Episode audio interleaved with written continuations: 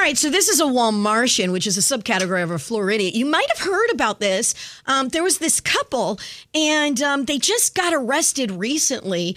Um, it was for a four and a half billion dollar Bitcoin fraud scheme that they were involved in. Okay, and the bottom line with this is what happened. They they had all this money from their fraud scheme uh, that they had to launder, that they had to do something with.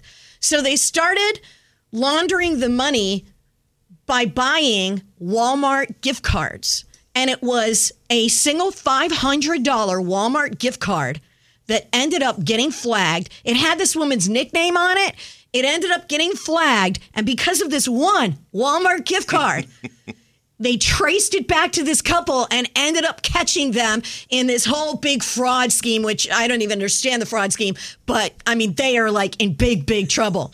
So I mean, the bottom line is that somehow, one way or another, Walmart's going to get you coming, going somehow, some way. Don't mess with Walmart. Don't mess with Walmart. Anybody but Walmart. Let me tell you what, they got people all over that place, and they'll and, catch you if you even act like. You. And evidently going, online too, looking at gift cards. So yeah. yeah, that's. I mean, four and a half billion dollars comes down to really a tiny amount, five hundred dollar gift card from Walmart. They're the Floridians.